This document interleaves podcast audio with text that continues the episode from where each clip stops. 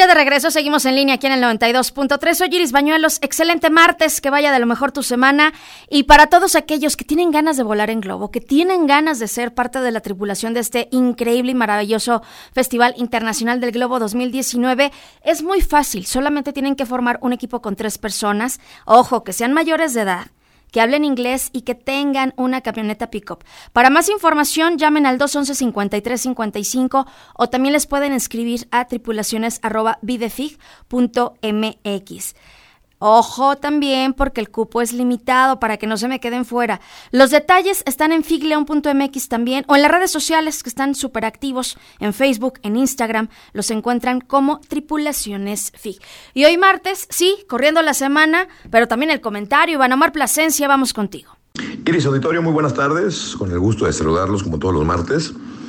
Y hoy quiero hacer un, comentario referente que el pasado 25 de julio el INEGI, el Instituto Nacional de Estadística Geografía Informática del país, publicó la estadística anualizada durante 10 años de los homicidios en el país por entidad federativa. Estamos hablando de que fueron 35 mil homicidios, poco más de 35 mil en el 2018, de los cuales más del 10% fueron cometidos en Guanajuato. Nos pone en primer lugar nacional en el número de homicidios que se cometieron en el Estado.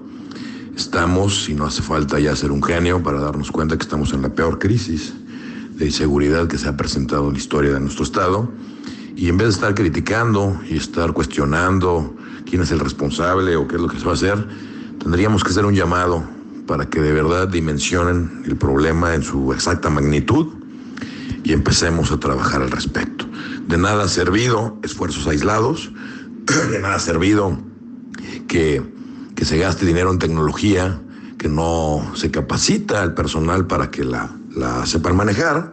Tenemos casos de éxito en otros países, incluso aquí en la misma Ciudad de México. Hemos visto en redes sociales, en noticieros, que el famoso C4 o C5 que le llaman en el Distrito Federal, en la Ciudad de México, pues desde que se comete el ilícito hasta que lo detienen, los van siguiendo con cámaras. Tienen personal capacitado tienen enlace directo en tiempo real con las fuerzas del orden que están en esa zona y vemos que sí hay una capacitación y una coordinación eficiente. Vemos también que hay instituciones o organizaciones privadas como es Revolución Social en el estado de Michoacán, que es un grupo de ciudadanos encabezados por un exalcalde de uno de los muchos municipios de Michoacán, que se están dedicando con sus recursos propios y con el uso de teléfonos inteligentes, de smartphones y de drones a darse la tarea de cazar delincuentes. Entonces vemos también ese uso efectivo y eficiente de la tecnología para detenerlos. El punto también, las famosas body cam, las cámaras que traen varios elementos del orden, que graban video y audio. Ya se está implementando en algunas ciudades del corredor industrial en el estado de Guanajuato y pues qué mejor prueba, quiere un árbitro calificador en caso de falta administrativa, un agente del Ministerio Público en caso de que se le sorprenda alguien en un delito, o un juez incluso. Qué mejor prueba que la Cámara de Policía que lo detuvo, por más de que aleguen que se editó y se alteró, pues obviamente se pone a disposición casi inmediatamente. Entonces el punto es que sí hay tecnología, pero no se está utilizando inteligentemente. Esa es la palabra. Lo que tenemos que hacer es un llamado, precisamente, pues para que nuestras autoridades utilicen todo esto aunado y sumado a las cámaras de circuito cerrado, a las cámaras de vigilancia, de cuanta infinidad de negocios, de oficinas, de domicilios particulares tienen, para efectivamente conseguir esos elementos de prueba que, como lo dijimos en una intervención pasada, pues no se están utilizando como es debido. Entonces, ahorita tenemos la moral baja, nuestras instituciones policíacas tienen la moral baja porque les enredaron mucho, no se han sabido adaptar al nuevo sistema de justicia penal. Vemos la famosa puerta giratoria que nombraron nuestras autoridades estatales, que entran por una puerta los delincuentes puestos a disposición por las policías y salen por la otra puerta porque el sistema penal eh, no está siendo adecuado. Entonces, la, el verdadero diagnóstico no es nada más que el sistema penal no es adecuado, sino que las personas encargadas de aplicarlo no tienen, no tienen ni la vocación ni el gusto de adaptarse al nuevo sistema de justicia. Y eso está generando una impunidad terrible y está alentando a los delincuentes a que sigan cometiendo ilícitos como es el caso del famoso Panda, que ya actualmente tiene 19 años y lleva casi una centena de detenciones. Todavía la semana pasada lo volvieron a detener por robo. Y sin embargo, el sistema le está fallando. Le está fallando a la ciudadanía, ya que sigue saliendo y sigue delinquiendo con la seguridad de que no le pasa nada. No se les olvide las autoridades que están para protegernos, para servir a la ciudadanía, para servir a la gente que juraron proteger en base a la ley, que juraron cumplir y hacer cumplir, y sin embargo esto no está pasando.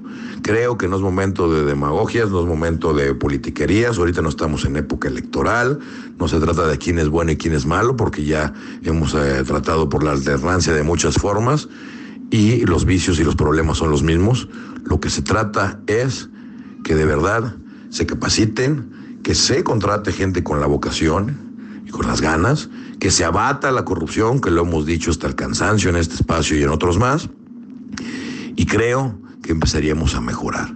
Con esos puntos empezamos a tener delincuentes en las prisiones, y un delincuente en una prisión es un delincuente que ya no va a volver a delinquir, y por consecuencia lógica, pues no vuelve a, subir la estadística porque ya los estás teniendo guardados. Y se crea un círculo virtuoso donde la seguridad genera confianza, la confianza genera inversión, genera turismo, y el turismo y la inversión, y las empresas nuevas, y los comercios nuevos, generan pago de impuestos que fortalecen al Estado, que lo vuelve a invertir en el tema de seguridad pública. El problema es la corrupción, que se está invirtiendo en herramientas que no solamente no se invierte en capacitar al personal, a pesar de que tenemos de los funcionarios mejores pagados del mundo, sino están más preocupados de cuánto les va a tocar. Así de triste está la cosa, pero creo que esto ya no da para más. Creo que estamos en un momento donde sí ya tenemos que poner los puntos sobre las IES y llamar las cosas por su nombre. Y las cosas por su nombre se llaman que estamos en la peor crisis en la historia de Guanajuato. Así las cosas, Iris Auditorio. Que tengan muy buenas tardes. Gracias, Iván Omar. Como siempre, un gusto tenerte aquí en el espacio, abriendo debate. Lo comentamos acá también en las redes sociales. Un abrazo. Hacemos corte. Estamos en línea. Regresamos.